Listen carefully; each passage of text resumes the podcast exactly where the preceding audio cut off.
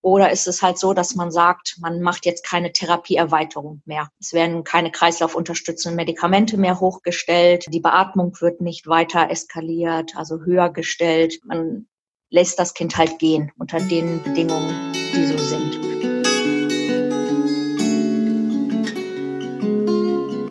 Wenn ich gehen muss, werde ich euch winken, allen, die mich suchen. Dort, wo ihr mich hört, dort werde ich rufen, wenn ich gehen muss. Das Lebensende. Dein Podcast über das Lebensende. Wir sind Pia und Corinna und wir sprechen über bedürfnisorientiertes Sterben lassen. Unser Ziel ist es, dass Sterben in Würde sein darf und wieder ein Stück weiter dahin rückt, wo es hingehört, in die Mitte der Gesellschaft. Wenn ich gehen muss, werde ich im Lachen sein, in Tränen und zum Frieden. Dort, wo ihr mich fühlt, dort bin ich geblieben. Wenn ich gehen muss. Und herzlich willkommen zu einer neuen Episode unseres Lebensende-Podcasts. Ich freue mich sehr, dass du auch heute wieder dabei bist bei meinem Gespräch mit Ruth. Ruth ist Kinderkrankenschwester auf einer interdisziplinären Intensivstation der Medizinischen Hochschule Hannover. Sie erzählt uns davon, unter welchem Stellenschlüssel auf ihrer Station gearbeitet wird und wie so ein Tag auf einer Intensivstation für sie aussieht. Was hat sie zu tun? Von der Überwachung über die Pflege bis hin zur Beziehungs- und Elternarbeit. Die Station 67 hat innerhalb eines langjährigen Entwicklungsprozesses mittlerweile einige ziemlich tolle Rituale in Bezug auf die Sterbebegleitung etabliert und auch im Team einen, wie ich finde, ziemlich wertvollen Umgang unter den Kollegen und mit den betroffenen Familien gefunden. Der Weg dieser Station ist lange nicht selbstverständlich. Sie gehen, wie ich finde, als ziemlich tolles Beispiel für andere Intensivstationen voran. Ja, gleichzeitig erzählt sie uns auch davon, wie die Station sich gemeinsam im Team zu diesem Erleben und zu dem Umgang mit Sterbebegleitung und all den dazugehörigen Ritualen entwickelt hat. Ähm, Ruth stellt uns auch einzelne dieser Rituale vor. Ja, und am Ende erzählt sie uns noch, was sie für sich braucht, um gut aus so einer Begleitungssituation rauszukommen, um damit abzuschließen, wie sie selbst als Mensch und als Pflegekraft es schafft, mit Abschied und Trauer umzugehen. Ich bin Corinna und ich wünsche euch eine gute Zeit beim Zuhören. Hallo Ruth, es ist ganz schön, dass du da bist. Ich habe mich schon ganz, ganz lange auf unser Gespräch gefreut. Ja, ja. kann ich nur zurückgeben. Ich bin auch, freue mich auch. Ich finde ja. es, find es so, so wichtig, dass ähm, öffentlich über Intensivstationen gesprochen wird, zum einen. Und zum anderen ist ja unser Thema immer ähm, das Sterben und der Tod. Und du hast im, im Vorgespräch beziehungsweise in unseren Nachrichten ganz schöne Sachen schon erzählt, ähm, die uns zusammengebracht haben an dem Punkt. Genau, wenn ich richtig informiert bin, dann behandelt ihr um die 1200 Kinder jeden Alters und dann auch ins Jugendalter und ins Erwachsenenalter. Ist das richtig so? Ja, ja, genau. Also circa 1200 Patienten im Jahr plus minus, je nachdem natürlich. Und äh, wir haben vom Neugeborenen bis zum Erwachsenen und sämtliche Krankheitsbilder von Herzfehlern, Transplantationen, Stoffwechseldefekte, Unfallkinder, chirurgische Kinder, querbeet. Hm. Ja, das ist eine, ich habe mich vorher auf der Internetseite ein bisschen belesen, das ist auf jeden Fall eine ganze, ganze Menge, also ein ganz weit gefasstes Gebiet. Ähm, jetzt ist es ja so, wenn man selber noch nie auf einer Intensivstation war, dann hat man eigentlich kaum wirklich eine Vorstellung, wie das wirklich dort ist, wie es aussieht, wie es riecht, wie die Geräuschkulisse ist, was ihr zu tun habt. Magst du einmal ein bisschen was zu dir erzählen und zu eurer Station, wie du da hingekommen bist, was ihr da macht? Ja, also ich habe in einem ganz anderen Haus gelernt, in einem ganz kleinen Haus, habe dort auch zwei Jahre gearbeitet und dann kam es halt dazu, dass ich ähm, umgezogen bin und dann gleich auf einer Intensivstation gelandet bin, auf dieser Station. Und am Anfang war alles neu, neues Haus, neue Kollegen, Krankheitsbilder, die ich mir mein Lebtag nicht hätte vorstellen können.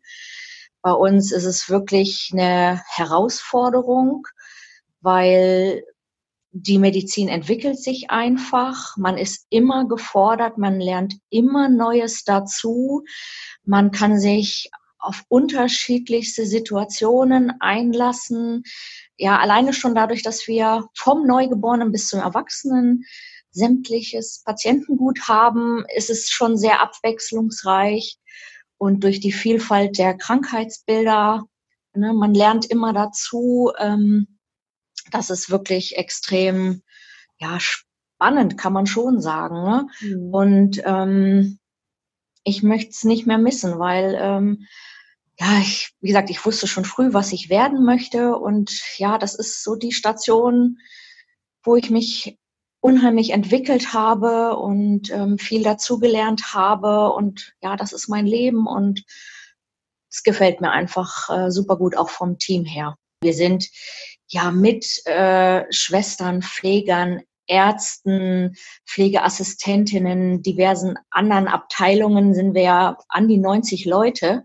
Mhm. Und ähm, jeder ist eine Persönlichkeit für sich und natürlich pault man sich auch mal an und zickt sich auch mal an. Aber genauso arbeiten wir im Team zusammen, wir unterstützen uns gegenseitig, wir lachen zusammen, wir haben Spaß zusammen.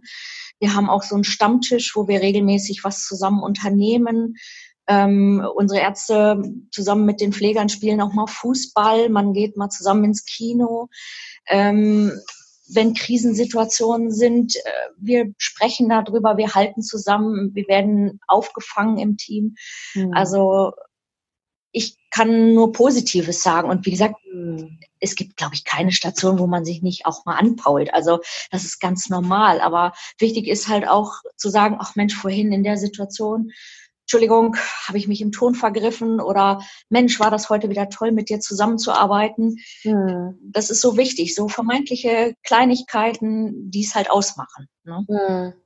Ja, ja, das sehe ich ganz genauso. Und das ist auch ja nicht das Ziel, äh, ist, dass immer alles gut ist und dass man sich immer gut versteht. Da, wo Menschen aufeinandertreffen, da, wo Beziehung stattfindet, da finden einfach auch Konflikte statt. Ne? Und da sind auch Uneinigkeiten und jeder kommt mit seiner Meinung, mit seiner Herangehensweise daran, sondern wie du sagst, es geht eher darum, wirklich auch zu sprechen miteinander ne? und den Weg miteinander zu finden und Kleinigkeiten aus dem Weg zu räumen.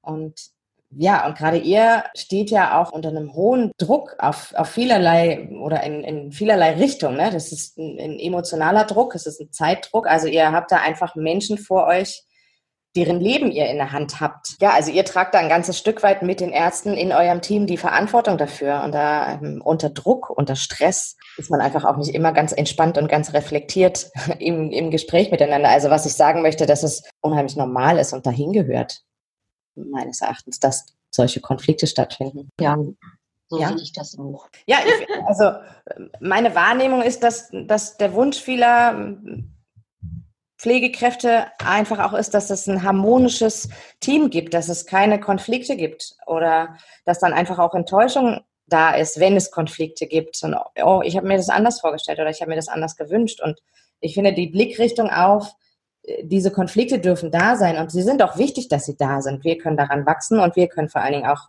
zusammenwachsen an der Stelle, dass man eigentlich nicht das Ziel haben muss, die wirklich wegzumachen, sondern die diese Konflikte auch als, als eine Möglichkeit sehen kann. Ja, sagen wir doch mal, wie ihr aufgestellt seid von den Betten und vom, vom Stellenschlüssel. Ja, also normalerweise haben wir 18 Beatmungsplätze. Mhm. Jetzt aktuell durch den Pflegenotstand, ähm, ja, ich sag mal im Schnitt zwölf Betten. Das kommt immer drauf an. Ähm, wenn wir zum Beispiel Kinder an der Herz-Lungen-Maschine haben, dann ist der Platz daneben sowieso gesperrt. Haben wir isolierte Patienten, ist der Platz daneben auch noch gesperrt. Aber eine Schwester hängt dann natürlich in diesem Zimmer fest. Ähm, vom Stellenschlüssel her muss ich sagen, ist es Luxus bei uns. Eine Schwester ist für zwei Patienten zuständig. Ähm, maximal, ja, kann es natürlich mal vorkommen, ne? wenn man jetzt zum Beispiel im Nachtdienst in eine, zwei Patienten versorgt, alleine im Zimmer ist und es kommt jetzt noch ein Kind, dann wird immer abgewogen, was ist das für eins? Dann macht man auch mal drei. Ne? Aber das sind so Ausnahmesituationen. In der Regel versorgen wir zwei Patienten und wenn das halt so ein ganz intensiver Patient ist, wie zum Beispiel halt an der Herz-Lungen-Maschine, dann versorgen wir nur diesen Patienten. Hm. Kannst du mir einen, einen groben Ablauf geben, ähm, was du zu tun hast in deinem Dienst? Also nehmen wir jetzt zum Beispiel einen Patienten an der Herz-Lungen-Maschine, dann seid ihr acht Stunden im Dienst. Wie sieht so ein Dienst aus? Ja, bei uns ist das so, ähm, es treffen sich erst alle in der Küche, dann wird ganz grob erzählt, welcher Patient wo liegt, gibt es irgendwelche Besonderheiten. Dann sind wir schon in die Zimmer eingeteilt und dann kriegen wir dort nochmal die Exklusivübergabe sozusagen, die 1 zu 1 Übergabe von der vorherigen betreuenden Schwester oder Pfleger. Mhm. Dann ähm, kontrollieren wir unseren Platz, damit wir einfach wissen, unsere Alarmgrenzen sind richtig eingestellt, die Perfusoren sind richtig eingestellt. Ich habe auch für kreislaufunterstützende Medikamente noch genug drin, muss sie nicht gleich aufziehen. Die Absauge funktioniert, der Beatmungsbeutel funktioniert. Ich kontrolliere die Beatmung, dass da alles richtig eingestellt ist. Und wenn ich so einen Patienten an der Herz-Lungen-Maschine habe, dann ähm, kontrolliere ich äh, das Gerät mit dem Kollegen vorweg zusammen mhm. oder der Kollegin, um zu gucken, ähm, sind da irgendwelche Besonderheiten im System, weil ja viel Blutvolumen außerhalb vom Körper ist. Dadurch ist natürlich das Risiko groß, dass sich kleine Grinsel bilden und die werden im Schlauchsystem nicht markiert, sondern die Stelle muss man sich einfach merken. Und der mhm. vorherige Dienst zeigt einem halt, wo irgendwelche Besonderheiten sind. Dann wird natürlich das Gerät extrem gut kontrolliert äh, und auch die Alarmgrenzen an dem Gerät eingestellt. Ähm, das Kind, der Patient wird angeguckt, ne, wie sieht der aus? Ähm, gibt es da irgendwelche Besonderheiten? Die Zugänge werden überprüft, die Drainagen, alles, was halt am Patienten dran ist. Dann ist es so, jetzt zum Beispiel für den Frühdienst, dann kommt irgendwann ja die Visite, da werden auch nochmal Besonderheiten besprochen. Ähm, dann haben wir ja Gott sei Dank ein Patientendatenmanagementsystem, also ein PC-System, wo all unsere Anordnungen drin sind, wo die Beatmung übernommen wird, wo die Vitalparameter übernommen wird. Da muss ich nur kontrollieren, dass er die richtig übernimmt. Ähm, in der Schicht muss ich natürlich diverse Medikamente aufziehen, die das Kind oder der Patient benötigt. Ähm, dann ähm, versorgen wir die Patienten natürlich situationsgemäß. Äh, ja, manchmal haben wir Minimal Handling, ne, weil das Kind es mhm. einfach nicht verträgt. Aber dennoch gucken wir natürlich in die Augen, machen Mundpflege, machen Mikroverlagerungen, ne, kontrollieren immer wieder, dass alles so ist, wie es sein soll. Ähm, kontrollieren, dass es gut schläft oder schmerzfrei ist ähm, kontrollieren die Beatmung regelmäßig, müssen gegebenenfalls absaugen. Manchmal laufen auch Kleineingriffe auf Station oder die Ärzte machen nochmal einen Ultraschall, eine Echokardiographie, das Röntgen kommt oder Konsilärzte kommen, um irgendwas zu kontrollieren. Ähm, dann müssen wir ja auch unsere Infusionen ähm, jeden Tag wechseln. Das wird immer mittags gemacht. Ähm, und was natürlich auch ein Hauptteil ist, ähm, die Elternbetreuung. Ne? Mhm. Ähm, wir haben morgens ab um neun kommen die Eltern rein. Jetzt aktuell durch Corona natürlich nur noch eine Person, sonst dürfen zwei zu den Kindern. Und äh, natürlich äh, erzählt man denen auch, gab es über irgendwas Besonderes über die Nacht oder im Frühdienst oder im Spätdienst, je nachdem, in welcher Schicht man natürlich ist geht auf Fragen und Wünsche der Eltern ein, bezieht sie in die Pflege mit ein, leitet sie auch an, das, was sie alleine machen können, Mundpflege machen, eincremen. Ne? Und ähm, da freuen die sich, glaube ich, schon auch sehr drüber, da mit einbezogen zu werden. Und das, was sie machen können und dürfen, sind manchmal vermeintliche Kleinigkeiten, aber für die Eltern was ganz Großes. Mhm. Ne? Also die Zeit fliegt immer erstaunlich schnell vorbei. Also man denkt immer, oh, ich habe ja acht Stunden und zack, bumm, kommt schon fast der Spätdienst mhm. oder der andere Dienst. Ne? Also man hat gut zu tun.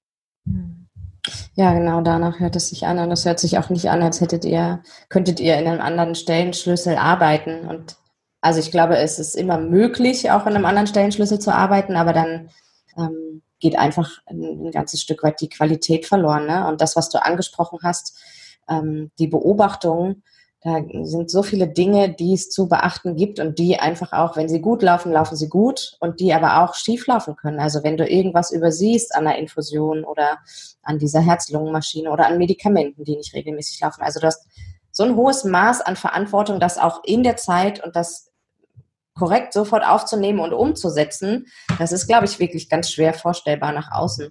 Und ja, ähm, um auf die Eltern zurückzukommen, ähm, die haben ihr Kind auf einer Intensivstation und häufig ist es ja auch ähm, ganz ungewiss, wo der Weg hingeht und plötzlich seid ihr die Experten, die pflegerischen, medizinischen Experten für ihre Kinder, die müssen ein ganzes Stück weit abgeben, leben in der Ungewissheit und dann ist so ein Gespräch einfach mal auch nicht in zwei Minuten getan. Ne? Also da kommen sicher ganz, ganz viele Fragen auf und ähm, diese Fragen gilt es auch, das finde ich so unheimlich wichtig, wirklich emotional zu begleiten, wie du das gerade gesagt hast. Also das aufzufangen.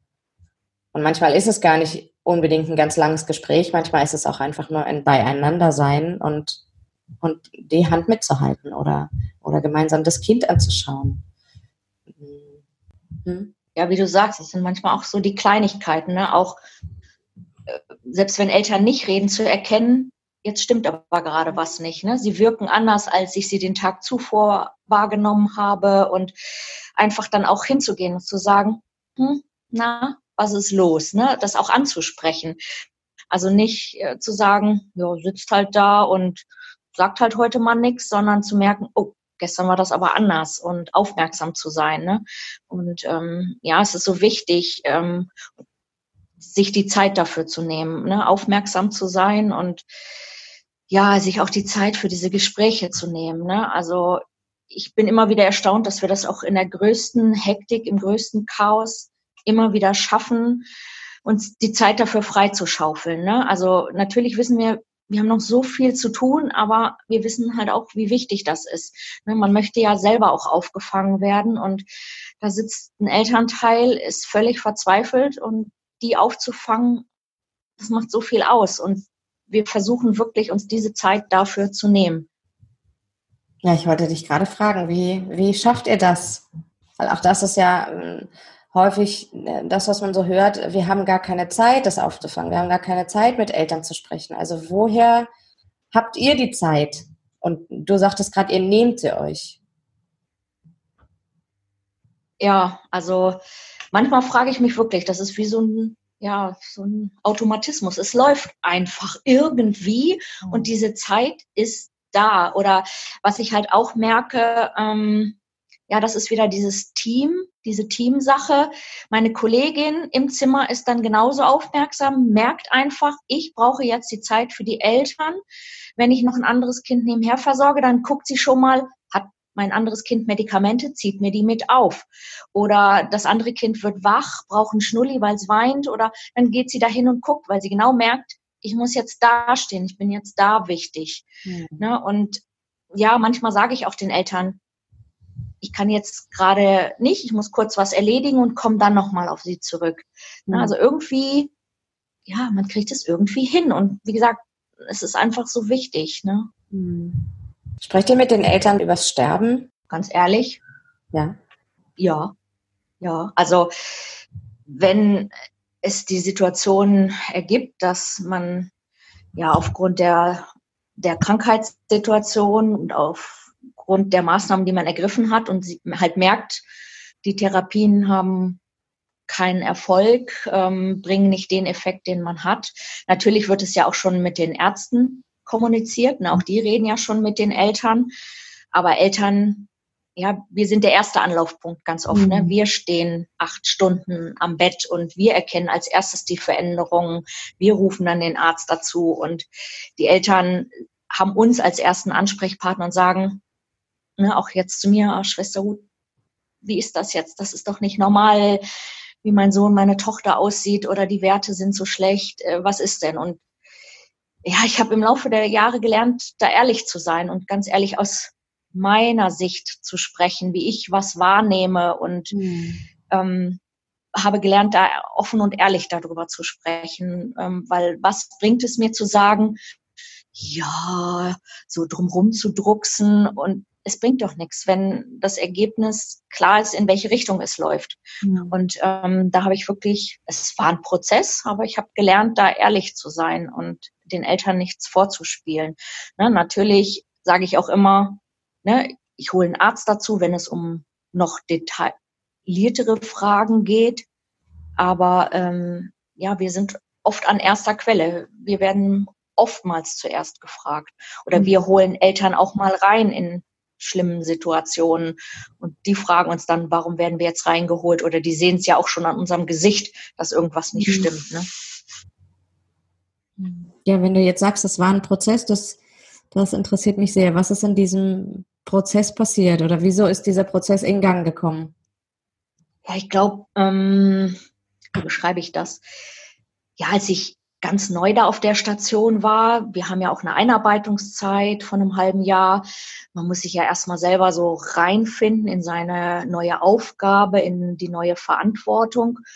Und ähm, ja, ich habe gelernt durch Zuschauen, wie reden meine Kolleginnen mit den Eltern, wie reden Ärzte mit den Eltern, ähm, habe ja auch durch Erfahrung gelernt, wie reagieren Eltern auf mich, Ne, weisen Sie mich ab, wenn ich bestimmte Sachen sage oder blocken Sie ab oder nehmen das richtig händeringend auf, was ich sage.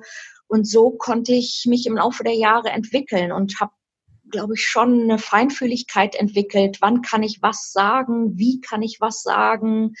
Ähm, wann lasse ich Eltern auch mal in Ruhe und gebe ihnen auch die Zeit dafür?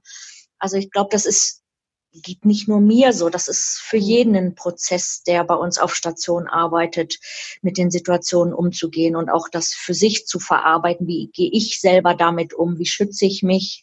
Ne, also das ist einfach ein ganz langer Prozess. Hm. Ja, ich glaube, da braucht es zum einen eine, eine fachliche Kompetenz ähm, für diese Gespräche und auch für den Umgang mit sich selbst also ein Hintergrundwissen über die Erkrankung und über die Behandlungswege ne, und die Pflegemöglichkeiten. Das finde ich ganz wichtig und noch viel, viel wichtiger, und das hast du gerade so schön auf den Punkt gebracht, ist dann ähm, die Wahrnehmung, die Empathie. Also dann kann ich noch so viel, meines Erachtens kann ich noch so viel Fachwissen haben und Hintergrundwissen haben, wenn ich die Wahrnehmung für die Eltern nicht habe. Dann geht, glaube ich, jedes Gespräch in die Hose. Ne?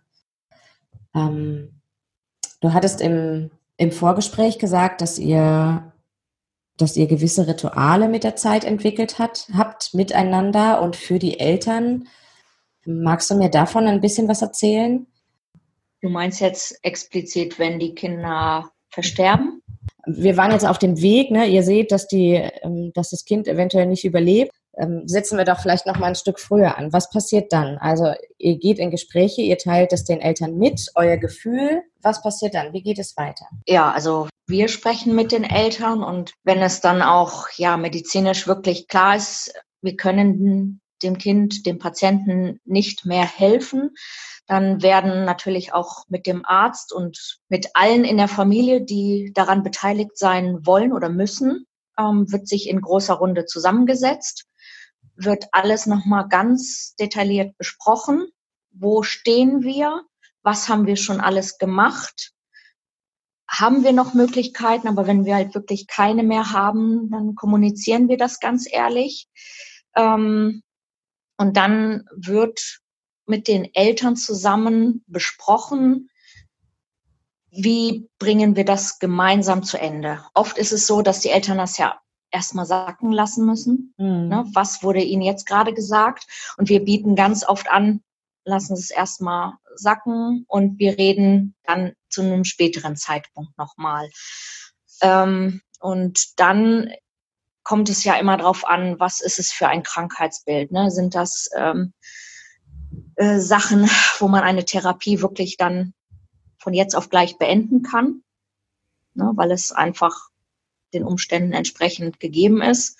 Oder ist es halt so, dass man sagt, man macht jetzt keine Therapieerweiterung mehr? Es werden keine kreislaufunterstützenden Medikamente mehr hochgestellt. Die Beatmung wird nicht weiter eskaliert, also höher gestellt. Man lässt das Kind halt gehen unter den Bedingungen, die so sind. Und dann bieten wir den Eltern natürlich ja, Unterstützung an, so wie sie es möchten, so wie sie es brauchen, sei es Seelsorge. Da haben wir die Möglichkeit, jegliche Glaubensrichtung zum Unterstützen zu organisieren. Mhm. Also wirklich auch ähm, muslimische Seelsorge. Sie haben die Möglichkeit, auch ihre eigenen Seelsorger, Pfarrer, Pastoren ähm, zu bringen. Es gibt die Möglichkeit, äh, eine Segnung zu machen, ähm, auch ja bei kleinen Kindern durchaus noch eine Taufe ähm, zu vollziehen. Ähm, sie können erstmal reden, sie können noch andere Angehörige holen. Ne? Ähm, auch denen bieten wir jederzeit dann nochmal Gespräche an. Mhm und ähm, gucken dann halt auch, was Eltern sich wünschen und einfordern. Ähm, ähm, sei es auch Fotos nochmal machen. Ne, da gibt es ja auch die tollen Sternenkind-Fotografen. Mhm. Ähm, die schalten wir auch ein. Also nicht nur, wenn es passiert ist, sondern auch schon vorab. Mhm. Ähm, wir können auch schon Fotos machen, wenn die das möchten. Ähm, wenn wir die Möglichkeit haben, schieben wir sie auch in ein Einzelzimmer mhm. damit sie dann auch Zeit für sich nutzen können. Äh, kleine Kinder werden dann auch oft in große Betten umgelagert, damit die Eltern sich dazulegen können und kuscheln können, wenn wir nicht die Möglichkeit haben, sie zum Kuscheln rauszugeben. Ja. Ähm, aber das machen wir ganz oft so. Ähm, und das tut denen auch gut. Und wir versuchen ihnen auch die Zeit zu geben, die sie brauchen. Ne? Mhm. Und ähm, oftmals ist es ja auch nicht von jetzt auf gleich so. Mhm dass Kinder versterben, ähm, sondern sie brauchen ja auch ihre Zeit. Und es gibt ja auch dieses, sie warten auf irgendetwas. Ja. Ähm, es gibt ja auch Kinder, die warten, bis Mama und Papa wieder weg sind. Ja. Das kann einem ja auch keiner erklären. Ne? Also diese Zeit. Ähm, aber wir versuchen ihnen die Zeit zu geben, die sie einfach brauchen, um ja die Situation fassbar, begreifbar zu machen und ähm, den Abschiedsweg ähm, so schön wie möglich zu gestalten. Hm. Jetzt, ähm, ja, jetzt hört sich das äh, für mich gerade ziemlich schön an ähm, für eine Intensivstation, was ihr dort wirklich alles schon in die Wege leitet, auf was ihr achtet ähm, und, und was sich da etabliert hat bei eurer Station. Ich glaube, es ist aber lange noch nicht die Selbstverständlichkeit, dieser Weg, das, das so zu sehen und das auch so umzusetzen. Wie seid ihr als Station dahin gekommen? Also gab es irgendeinen irgendein Schlüsselmoment äh, für euch oder für die Station, dass ihr irgendwie gesagt habt, wir müssen jetzt anfangen, uns damit auseinanderzusetzen, weil ein Einzelzimmer oder ein Kind in ein großes Bett zu verlegen, Angehörige, andere Angehörige mit dazu zu holen und die auch zu Gesprächen einzuladen, ein Foto zu machen. Das ja, das ist, wie du es selber auch schon mal geschrieben hast, keine Selbstverständlichkeit. Wie war euer Weg dahin? Also so von meinem Erleben raus war das ja einfach ein Entwicklungsprozess. Es kommen neue Kollegen von anderen Kliniken, ähm, die andere Erfahrungen mitbringen. Das bringen sie ins Team ein, das versucht man umzusetzen aus vielleicht auch privaten Erlebnissen nimmt man Dinge mit, äh, die man in den Stationsalltag versucht zu integrieren. Ähm, ich glaube, das war so eine Entwicklung. Jeder hat seine Gedanken zu dem Thema, jeder lässt was einfließen und das wird umgesetzt. Ne? Auch irgendeine Kollegin kam halt mal auf die Idee, einen Säugling in ein großes Bett zu packen, weil wir halt nicht die Möglichkeit hatten, durch die ganzen Zugänge es auf den Arm zu geben. Ja, und das hat sich etabliert. Oder ja, ich, ich weiß halt auch noch von vor ganz vielen Jahren dieses Thema ähm, nach dem Versterben mit nach Hause nehmen.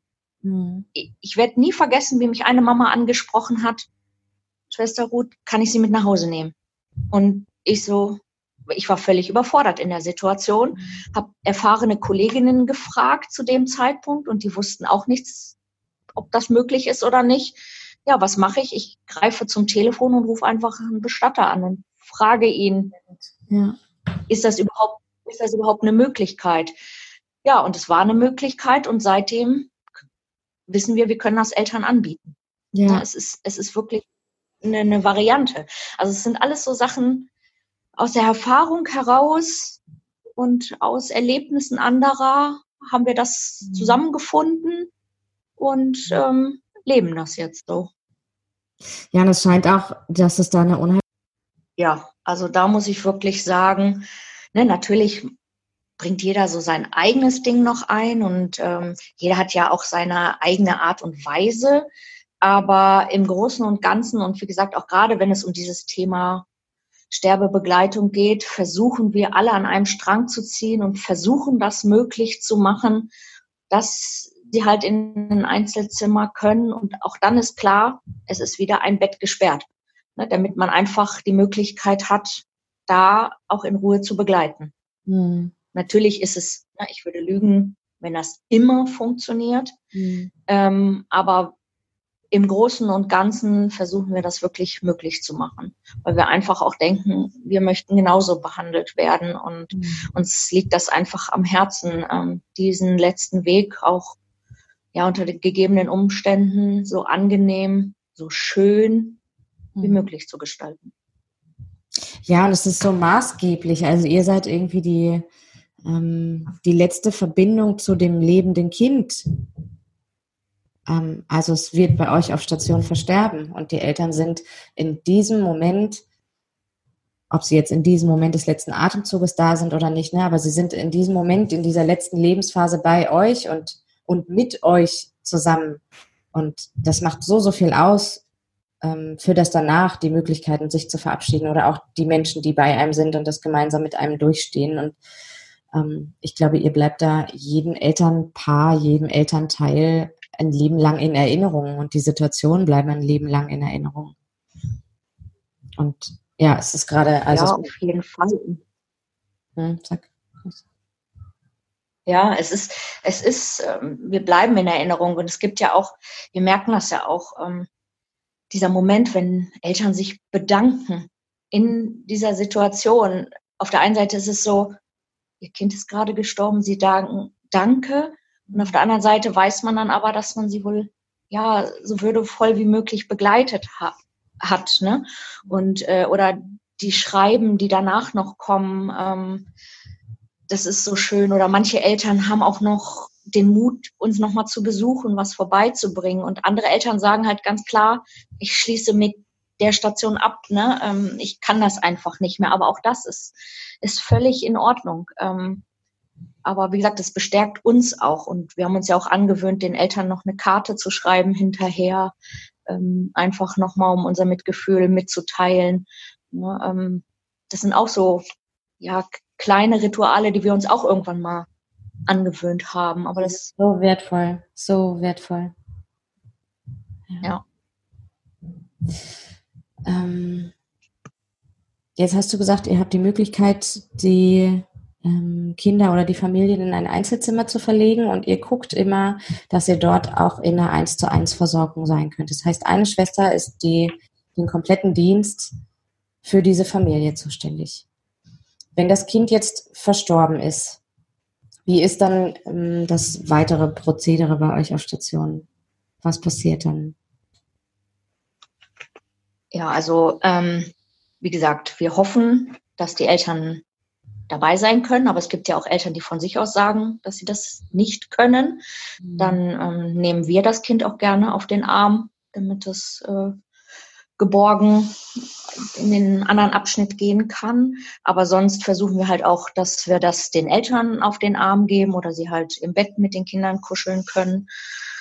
Und wenn es dann ähm, verstorben ist, ähm, dann verlassen wir erstmal ganz kurz das Zimmer, um den Eltern die Möglichkeit geben, zu geben, ne, dass sie erstmal alleine sind. Mhm. Und dann ähm, kommen wir nach einer Weile halt wieder zurück, meistens Arzt und Schwester zusammen. Und dann besprechen wir, wenn wir es nicht schon vorher getan haben, was sie sich gerne wünschen. Ne? Ähm, meistens ist es so, dass wir, wenn wir die Zugänge ziehen, die das Kind noch hat, ähm, schon bitten, dass die Eltern rausgehen, weil das ist ja nichts, was wir jetzt unbedingt den Eltern vom Anblick her zumuten wollen. Äh, und das ist auch, so wie ich es erlebt habe, für die Eltern immer völlig in Ordnung. Und ähm, dann kommt es immer darauf an, wir bieten den Eltern an, ähm, dass sie selber waschen können, mit uns zusammen waschen können, ähm, private Sachen anziehen können. Ähm, wir bieten an, dass sie, ähm, ja, wie gesagt, auch dann nochmal der Fotograf kommen kann. Um, wir bieten an, dass sie Hand- und Fußabdrücke als Erinnerung machen können. Ähm, wir haben auch ähm, Eltern, die gerne eine Haarsträhne vom Kind haben möchten.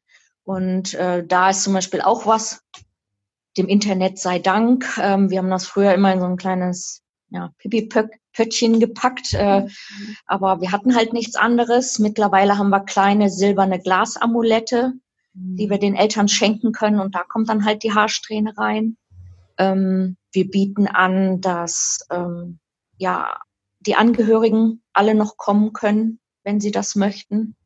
Ähm, wir haben ein Abschiedszimmer sogar richtig. Ähm, da haben wir die Möglichkeit auch, dass Angehörige über den Balkon reinkommen können, sodass sie nicht immer über die ganze Station gehen müssen. Ähm, wir stellen auch immer Getränke und Kekse ins Zimmer, ähm, sodass sie da auch ein bisschen versorgt sind. Auch ähm, ja alles, was sie brauchen, ähm, bieten wir denen an. Manchmal kommen auch Ideen von den Eltern. Ne? Ähm, und wie gesagt, halt auch die Möglichkeit, wenn sie das wünschen, bei natürlichem Tod, ähm, dass sie die Kinder ja auch nochmal für 32 Stunden mit nach Hause nehmen könnten. Bietet dass der Bestatter das Kind direkt von der Station abholt. Bietet ihr das also an? Das ist ja auch. Äh, entsteht das im Gespräch? Machst du das nach Gefühl? Wer erfährt davon? Wie erfahren die Eltern davon?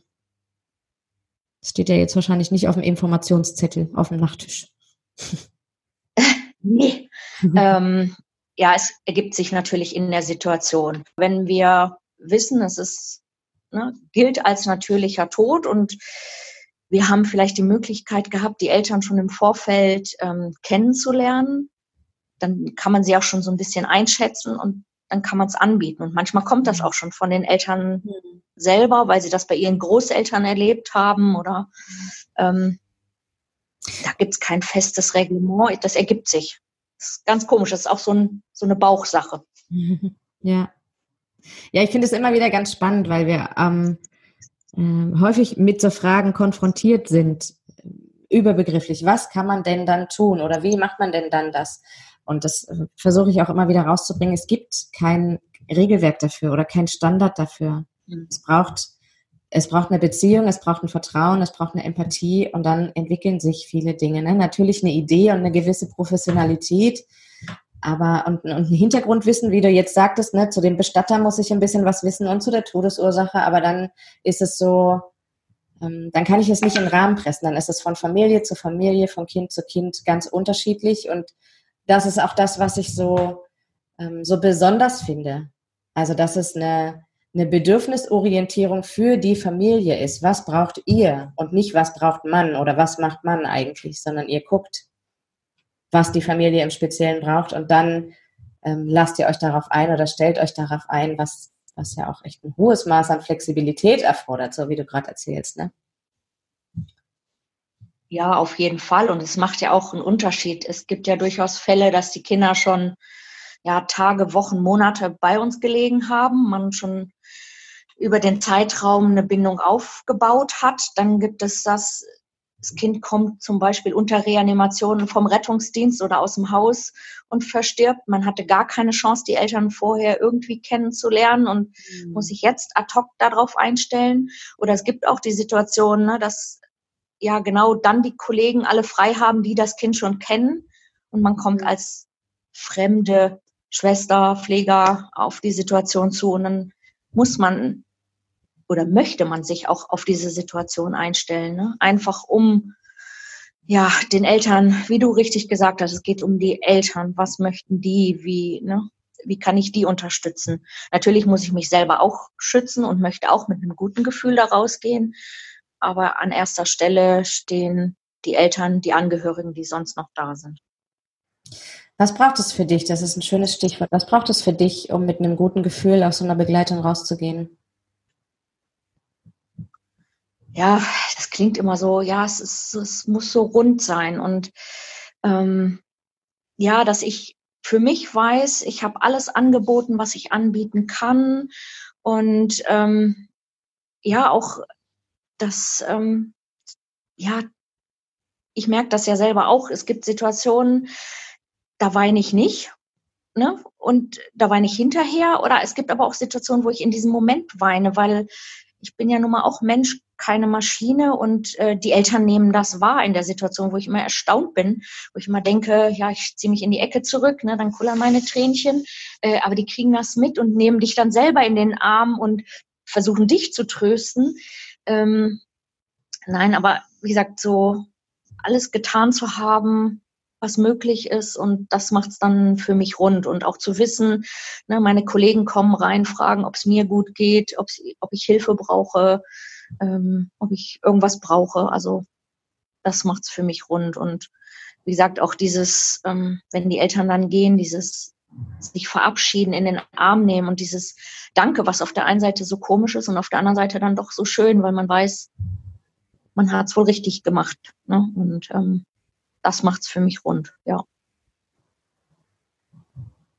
Ja, sind hm, drei Dinge, die ich da gerade so rausgehört habe. Zum einen das, das handlungsfähig sein, also ich muss wissen, was ich tun kann für die Familien. Ähm, dein, dein eigener Abschied, dass du Möglichkeit hast, Abschied zu nehmen und dass du auch, das finde ich immer wieder schön, wenn Fachkräfte sagen, dass sie weinen, also dass du auch deine, dass deine Emotionen da Platz haben, ne? Und natürlich nicht mit einem reingehen und emotional zusammenbrechen, aber deine Tränen der Rührung, deine Tränen der Trauer, die haben da absolut Raum und es ist so wichtig auch für für Pflegekräfte, für Fachpersonal, sich wirklich verabschieden zu können. Ja, auf jeden Fall. Und deswegen ist es zum Beispiel mir so unendlich wichtig, wenn ja die Eltern nicht da sind, dass ich das Kind auf den Arm nehme, ne? dass ich einfach da bin oder die Hand halte. Das mhm. ist für mich ja selbstverständlich und auch ein Bedürfnis. Ne? Ich mhm. könnte das nicht einfach nur, ja, ist jetzt so und fertig. Nein, für mich ist das total wichtig, äh, mhm. dann auch für das Kind da zu sein im letzten Moment. Ja, und ich, ähm, ich glaube, das ist es irgendwie auch oder das ist auch ein Punkt, der es leichter machen kann, das, das zuzulassen, diese Nähe zuzulassen, die Emotionen zuzulassen und zu sagen, ich, ich nehme dich auf den Arm und ich lasse gerade diese Schwere und die Trauer und den Schmerz, den ich auch als Pflegekraft habe, den lasse ich einmal rein und, und lasse das gefühlt sein und dann darf das auch wieder weiterziehen. Ähm, und ich ganz persönlich bin immer mit einem das gehörte für mich so dazu, dass es rund ist, dass es das gut macht, dass diese Situation sein durften. Also ich wäre ganz unzufrieden nach Hause gegangen, ähm, wenn ich diese Möglichkeiten nicht gehabt hätte, zum Beispiel das Kind auf den Arm zu nehmen, wenn denn die Familie nicht da ist, ne? Ähm, sondern wenn ich gezwungen gewesen wäre, es dort liegen zu lassen und es einfach nur zu versorgen. Also genauso, genau diese emotionale Komponente, diese Verbindung hat einen großen Anteil daran, dass es dass es gut werden kann. Weißt du, was ich meine? Auf jeden Fall. Ja, ja, aber mir geht das auch so. Ne? Ich, wie gesagt, so die ersten Sterbefälle, die ich hatte, da musste man sich ja selber erstmal ne, so finden, wie, hm, wie näher ich mich dem oder mein erstes totes Kind, als ich das gesehen habe. Das, das sind ja auch alles Dinge, die mich geprägt haben oder auch wie wurde ich in der Situation begleitet und so kann ich das ja auch nur anderen Leuten weitergeben. Und wie gesagt, je mehr ich davon erlebt habe oder erleben musste, leider Gottes ja auch, ähm, so konnte ich mich ja auch entwickeln und äh, für mich auch das Beste rausziehen. Wie gehe ich damit um und ähm, nicht, dass es mich auffrisst hinterher. Natürlich gibt es immer mal Fälle, die einen mehr beschäftigen als andere, ähm, aber ähm, man findet seinen Weg. Ne? Damit umzugehen. Und das ist ja auch das A und O, weil wenn man das nicht schafft, ähm, dann, dann geht man ja selber zugrunde. Mhm. Das äh, ist ja nicht Sinn und Zweck. Ne? Ich meine, wir haben, wir erleben eh schon sehr viel bei uns auf Station und Sterben ist nun mal das Schlimmste, was passieren kann. Aber ähm, leider gibt es immer noch solche Fälle, wo die Medizin einfach nicht helfen kann oder die Erkrankung so schwer ist, dass kein Überleben möglich ist. Ne? Also du hast jetzt dein Team ein paar Mal genannt, dass das für dich eine ganz große Stütze ist und ganz, ganz wichtig ist. dass ihr euch gegenseitig seht und ähm, euch indirekt stützen könnt, indem deine Kollegin dein anderes Kind mitversorgt, aber auch genauso euch ganz direkt unterstützen könnt, indem ihr euch in den Arm nehmt und miteinander weint. Ähm, darüber hinaus seid ihr irgendwie geschult? Habt ihr Möglichkeiten, euch Hilfe zu holen? Was gibt es da? Ja, also zum einen machen wir dann auch oft bei bestimmten Fällen Nachbesprechungen, mhm. ähm, dass wir uns im Team zusammensetzen und nochmal Revue passieren lassen und auch durchaus sagen können, was war gut, was war schlecht ne? oder warum ist es jetzt zu dem gekommen, wie es ist. Dann haben wir jetzt, Gott sei Dank, seit einigen Jahren die Möglichkeit zur Kriseninterventionshelferschulung, mhm. ähm, dass wir da nochmal fundiertes Wissen vermittelt bekommen und da eine Sicherheit bekommen. Und was wir jetzt auch seit ein paar Jahren haben, die Möglichkeit der Supervision, wo auch von extern jemand kommt, wo man auch nochmal die Möglichkeit hat, darüber zu sprechen, wenn es einem ein Bedürfnis ist. Mm, und die Krisenintervention, das wäre eine Frage, ist das jedem zugänglich? Kann das jeder eurer ähm, Pflegekräfte machen, diese Schulung? Oder gibt ja, es wir haben, also das ist. Entschuldigung. Nee, also theoretisch hat jeder die Möglichkeit, daran teilzunehmen. Ähm, das ist äh, immer so ein Viertageskurs und dann gibt es entsprechend immer noch Auffrischungskurse und ähm, nochmal neue Themen, die aufgegriffen werden. Ähm, das wird ähm, öffentlich ähm, ausgehängt, die Termine. Und dann hat jeder die Möglichkeit, sich da einzutragen. Natürlich immer in begrenzter Anzahl auf einmal, mhm. aber es wird ja mehrfach angeboten und der, der Interesse hat, ähm, ist da auf jeden Fall immer herzlich willkommen. Mhm.